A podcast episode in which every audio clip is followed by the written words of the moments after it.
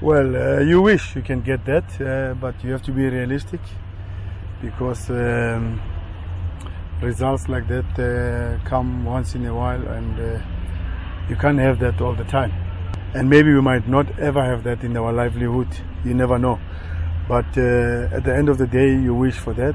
Is it possible? Yes. Is it easy? No. It's not going to be easy.